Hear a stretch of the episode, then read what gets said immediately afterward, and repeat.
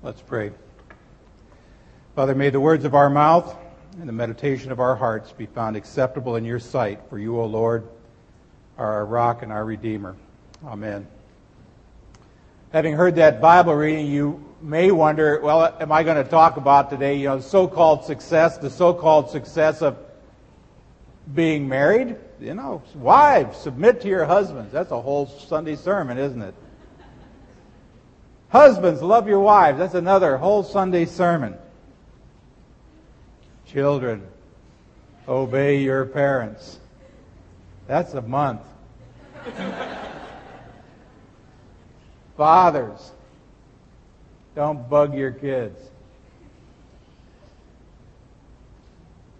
Another whole month. but I'm not going to talk about any of those today. You see that we're in this series called American Idols, and we've been talking about various idols so far of materialism and pleasure. And today we want to turn our attention to what I would call so called success. You know, Americans love success. There's no question about it. We idolize it. And because we do idolize success, there are times when we even idolize our jobs. And it's kind of interesting that as we uh, talk about work and career, most people kind of swing between two different extremes. At least I found out. Uh, on one hand, we kind of worship our career, we obsess about our work, and we define who we are by what we do and how much we make. It even happens in the church. I remember this a couple of years ago. I, I was at a pastor's conference, sat at a table with a bunch of pastors, have never met any of them before, and one of them looked at me across the table and say, said, So, do you have a successful ministry? And I said, Yeah, I guess so. He said, So, how much money do you make? And I said, In all honesty, I don't really know. He said, What do you mean you don't know? I said, I don't know. I'm really not concerned about how much money I make. You know, you know, twice a month I get a paycheck. That's twice a month my wife calls me handsome. I bring home a check. She says, hand some over. we actually had direct deposit. To be quite honest, I had no idea how much money I made. And he said, well, come on, make a guess. How much money do you make? And I thought, I don't know. I, I, I finally said $50,000. And he said, and you call that successful? That it even creeps into the church. We define ourselves by what we do and how much money we make. On the other hand, there is a whole great portion of America who absolutely hate their jobs.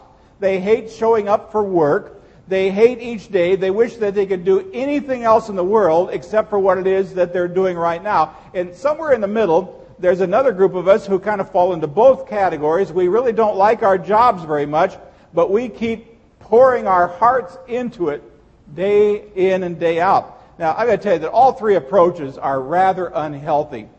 So let me start by asking this question today. What's the problem with career worship? What's the, what's the problem with worshiping our jobs? Well, the Bible says that it is idol worship if we worship our jobs, and there are at least four things wrong with it. One of it, one of the reasons is this. It causes you to work for that which you cannot keep. I mean, think about that for a moment.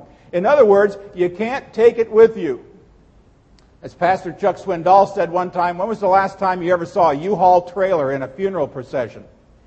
You cannot take it with you. All you do is you leave it behind for other people to use. Look what, look what Solomon, the smartest, richest man in the world, had to say. He said, I'm disgusted that I must leave the fruits of my hard work to others. And who can tell whether my successors will be wise or foolish? And yet they will control everything I've gained by my skill and hard work how meaningless. In other words, parents, if you're accumulating a lot of money, you're leaving it in the hands of your kids. And God only knows what they're going to do with it, good or bad. I mean, USA Today not long ago reported that many wealthy Americans, I'm talking about these really wealthy Americans like, like uh, uh, Warren Buffett or whoever, have decided not to leave the bulk of their money to their children. Now, I don't know, maybe that's they, they've read too many Paris Hilton stories. Now, I don't know that there's anybody here in this church who has enough money to put their heirs at risk of turning into the Hilton sisters. but I think we can all relate to the fact that we all work sometimes to leave it behind for other people to use. So I'm just telling you, first of all, if all you're do- doing in life is all, if all you work for in life is money and all you leave behind is money, you've given your life to something that you can't even take with you. Here's the second thing that the Bible talks about. It says it ruins relationships. You know, when you put your career first, everything else then comes second. Look again what Solomon has to say here. Uh, Solomon says, This is the case of a man who is all alone, without child or brother, yet who works hard to gain as much wealth as he can. But then he asks himself, Who am I working for? Why am I giving up so much pleasure now? It is all so meaningless and depressing. I remember the earliest days of my life as a teacher when I'd get up in the mornings before my kids were awake and I'd come home at night often after my kids were in bed. And, you know, sometimes on a Friday late afternoon, I would be walking back home and the kids would run down to the end of the block and they go, Daddy's home, Daddy's home. And I thought that was really cool until it dawned on me one day that they were just so excited because they hadn't seen me all week long. You know, are you giving so much time to your job that you're not spending time with the ones that you were called to love? Some of you are familiar with Don Henley. He's uh, a member of uh, the band Eagles. Uh, there's a song that if I could sing it, I would have sung it today. I don't know if it's a favorite song of mine, but it's called The Heart of the Matter. And in that song, there's a line that every working spouse ought to commit to memory. The song is about a failed relationship. I just want to read you a little bit of this song. He, he writes, Pride and self assurance cannot fill these empty arms, and the work I put between us, it doesn't keep me warm. So I'm learning to live without you now. What a sad song that this man's work put distance between him and the one he loved. Here's a third reason that the Bible says to idol worship is wrong. It leads to an inaccurate perception of success. Many of you know who Ray Romano is. He played Raymond in that uh, television show, Everybody Loves Raymond. He was one of the highest paid actors in all of television, but he somehow felt as if it was never enough. And when the show finally went off after nine very successful seasons, Ray shared his heart with the audience on the very last day of filming. He read them a note that his brother had stuck in his suitcase the day he moved from New York to Hollywood years before. This is what his brother's note said, or this is what he said. My older brother Richard wrote, What does it profit a man if he gains the whole world and loses his soul? And then Ray Romano said with tears in his eyes, So now I need to go and work on my soul. You know, Solomon must have felt much the same way when he said, But as I looked at everything I had worked so hard to accomplish, it was just meaningless. It was like chasing after the wind. I mean, what good does it do if you got everything in the world, but you don't have Jesus? There's a fourth thing, and it, it just makes you smug. You know, Jesus told a lot of parables. I just want to read one of them to you. It comes from Luke chapter 12. It says that a rich man had a fertile farm that produced fine crops. In fact, his barns were full to overflowing. So he said, I know what I'm going to do. I'll tear down my barns. I'm going to build bigger barns. Then I'll have room to store everything. And then I'll sit back and I'll say to myself, My friend, you have enough stored away for years to come. Now take it easy. Eat, drink, and be merry. You probably wonder where that ever came from. That's from the Bible. I'm going to eat, drink, and be merry. But God said to him, You fool. You fool, you will die this very night. Then who will get it all? Yes, a person is a fool to store up earthly wealth, but not have a rich relationship with God. Now, friends, I, I want to tell you, I, I, told you before, God is not anti-materialism, uh, material. God is not anti-pleasure, and God is certainly not anti-success. There's really nothing wrong with success or being well paid or loving your job. I mean, I'll be honest with you, I think I'm well paid. I love my job. I think that's a gift from God. But Solomon said, I decided there's nothing better than to enjoy food and drink and find satisfaction in work. Then I realized that this pleasure is what? It's there from the hand of God. See, on the one hand, Solomon says work is meaningless. On the other hand, he says, but don't forget, it's a gift of God. So what's the difference? What's the difference between a meaningless job and one that's a gift of God? Well, I think the difference is what comes first. You know, when you work and you pay, uh, when work and pay and recognition and status become your top priority, then your career demonstrates idol worship.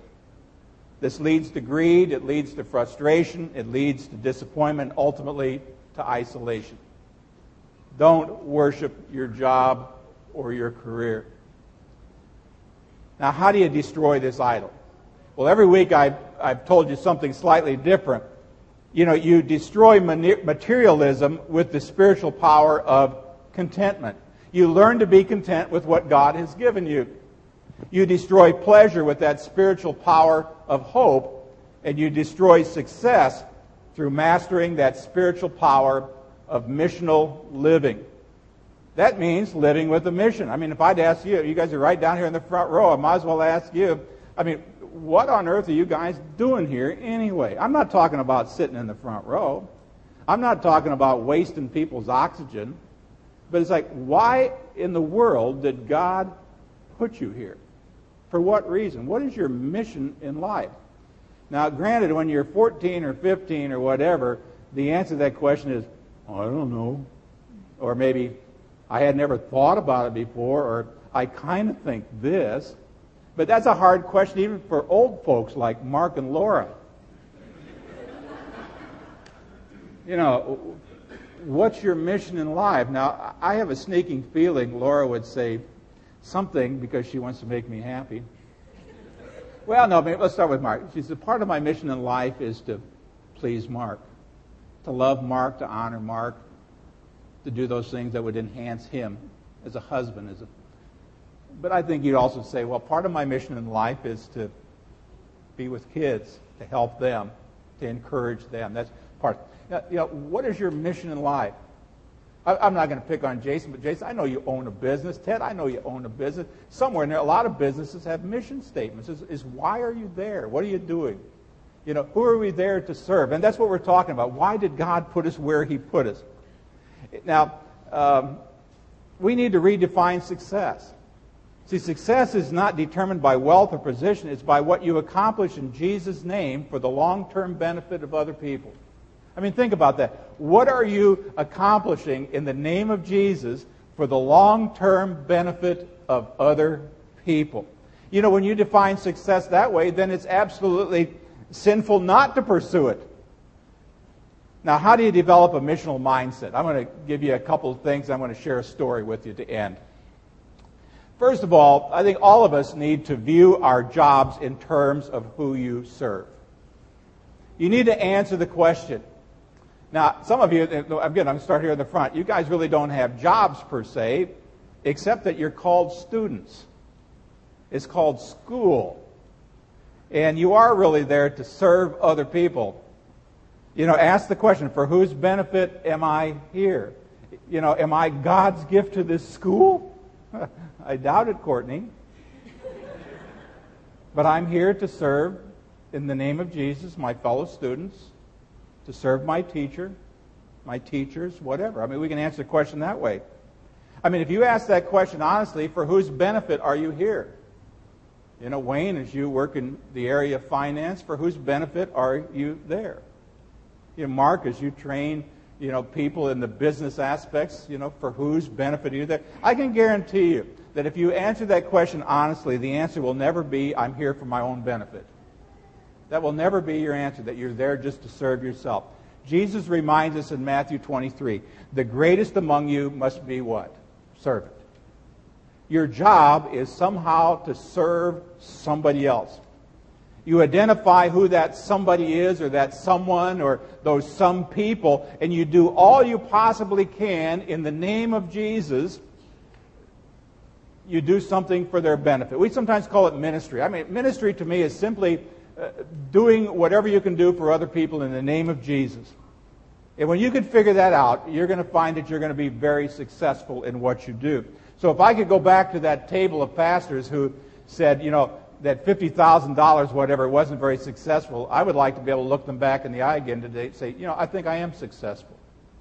Because I have committed my life to serving other people in the name of Jesus for their eternal benefit. Now, you might say, well, that's pretty easy because you're a pastor.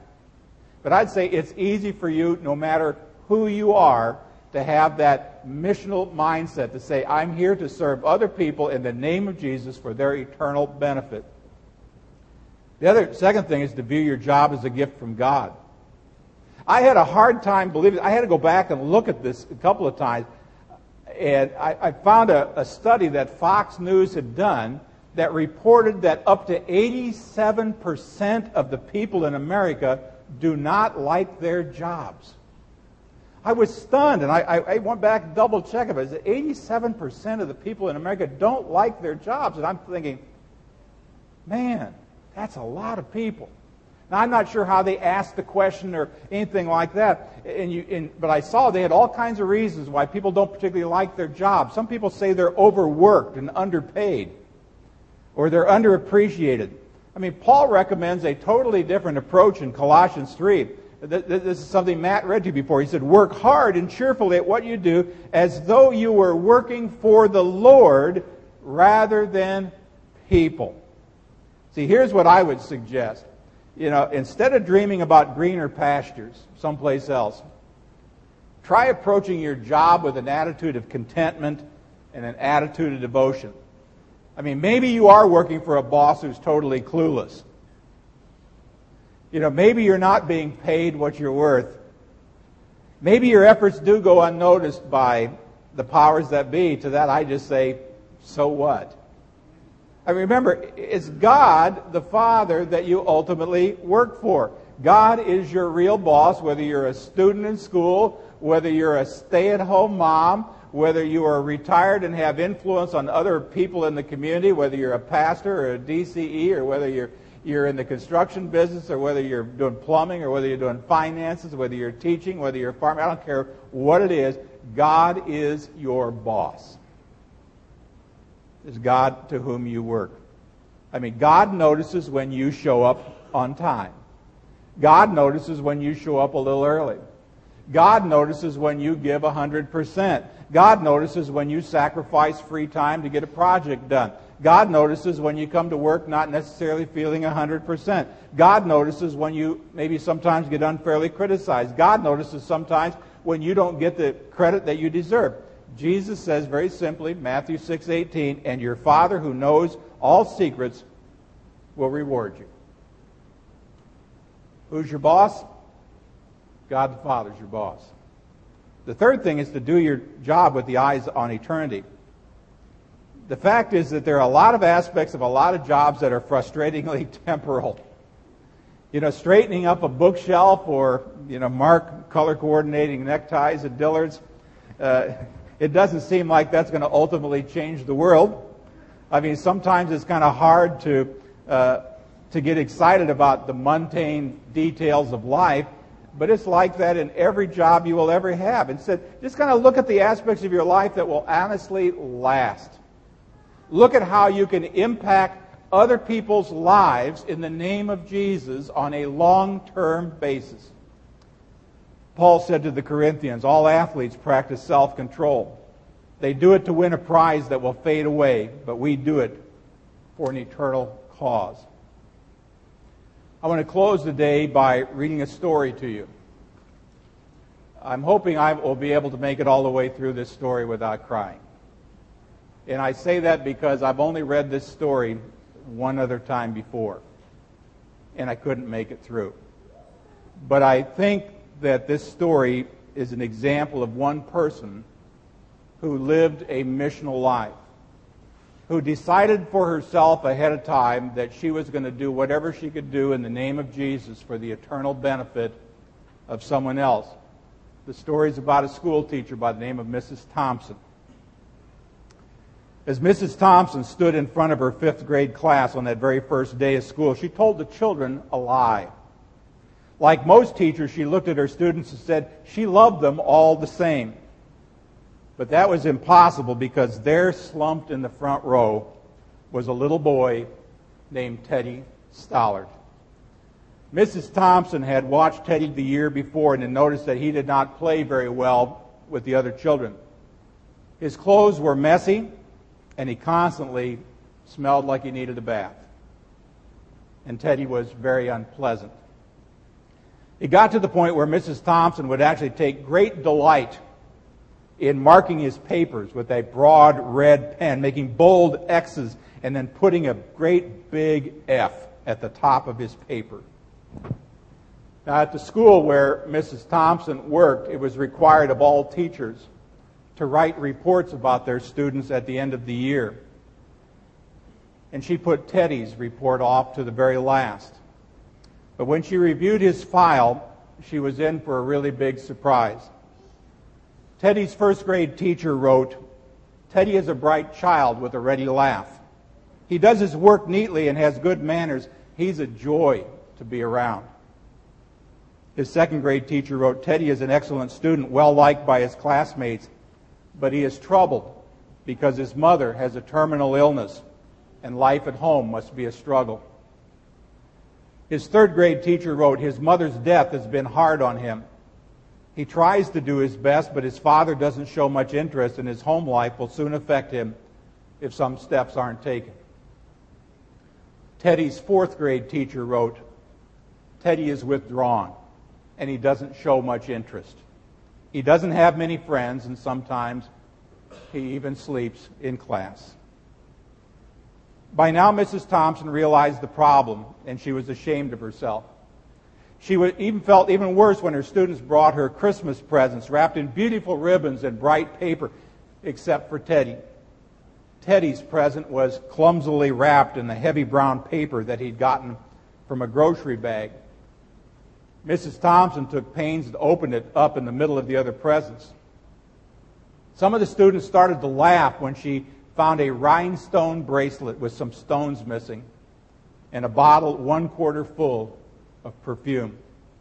But she stifled the children's laughter when she exclaimed how beautiful that bracelet was. And she put it on and she even dabbed some of that perfume on herself. And Teddy stayed after school that day just long enough to say, Mrs. Thompson, today you smelled just like my mom used to. And after the children left that day, Mrs. Thompson cried. And on that day, she quit teaching reading, writing, and arithmetic. Instead, she began to teach children. Mrs. Thompson paid particular attention to Teddy. And as she worked with him, his mind seemed to come alive. And the more she encouraged him, the faster and better he responded. By the end of the year, Teddy had become one of the smartest children in that class, and despite her lie that she would love all the children the same, Teddy became teacher's pet. A year later, she found a note under her door from Teddy telling her that she was still the best teacher he ever had in his whole life. Six years went by before she got another. Teddy wrote that he had finished high school, third in his class, and she was still the very best teacher he had ever had in his whole life. Four years after that, she got another letter saying that while things had been tough at times, he'd stayed in school, but he'd stuck with it, and he would soon graduate from college with the highest of honors. And he assured Mrs. Thompson that he was, she was still the best, and she was still his favorite teacher of all times. Then four more years passed, and yet another letter came. This time he explained that after he got his bachelor's degree, he decided to go on a little bit further. The letter explained that she was still the best and the most favored teacher he ever had, but now his name was a little bit longer Theodore F. Stallard, MD. You know, the story doesn't end there. You see, there was yet another letter that spring. Teddy said he'd met this girl and he was going to be married. He explained that his father had died a couple of years before, and he was wondering if Mrs. Thompson would agree to sit in the place at the wedding that was usually reserved for the mother of the groom. And of course, Mrs. Thompson did. And guess what? She wore that bracelet, that one with the rhinestones missing. And she even made sure that she was wearing some of that perfume that Teddy had given her that Teddy remembered his mother wearing on their last Christmas together. They hugged each other, and Dr. Stallard whispered in Mrs. Thompson's ear, Thank you, Mrs. Thompson, for believing in me and making me feel important, and for showing me that I could make a difference. Mrs. Thompson, with tears in her eyes, whispered back, Teddy, you have it all wrong. You are the one that taught me that I could make a difference. I didn't know how to teach until I met you. Friends, when I hear that story again, it teaches us the difference that we can honestly make in the lives of other people. You know, no matter what your job is, no matter what your career may be, you have a mission. You have been called by God to encourage and influence other people in the name of Jesus. It's your mission that defines you. It's not your bank account. It's not your success at work. Your mission involves serving other people for the glory of God. And I pray that you find that mission and you pursue it with all your heart. Let's pray. Heavenly Father, we thank you for calling us into your family. We thank you for encouraging us telling us how much you love us. We pray that we not get so consumed with life, the material things of life, the pleasurable things of life, the work side of life, that we fail to remember that we have been called to serve you. And in so doing, we serve others in your name for their eternal benefit. In Jesus' name, amen.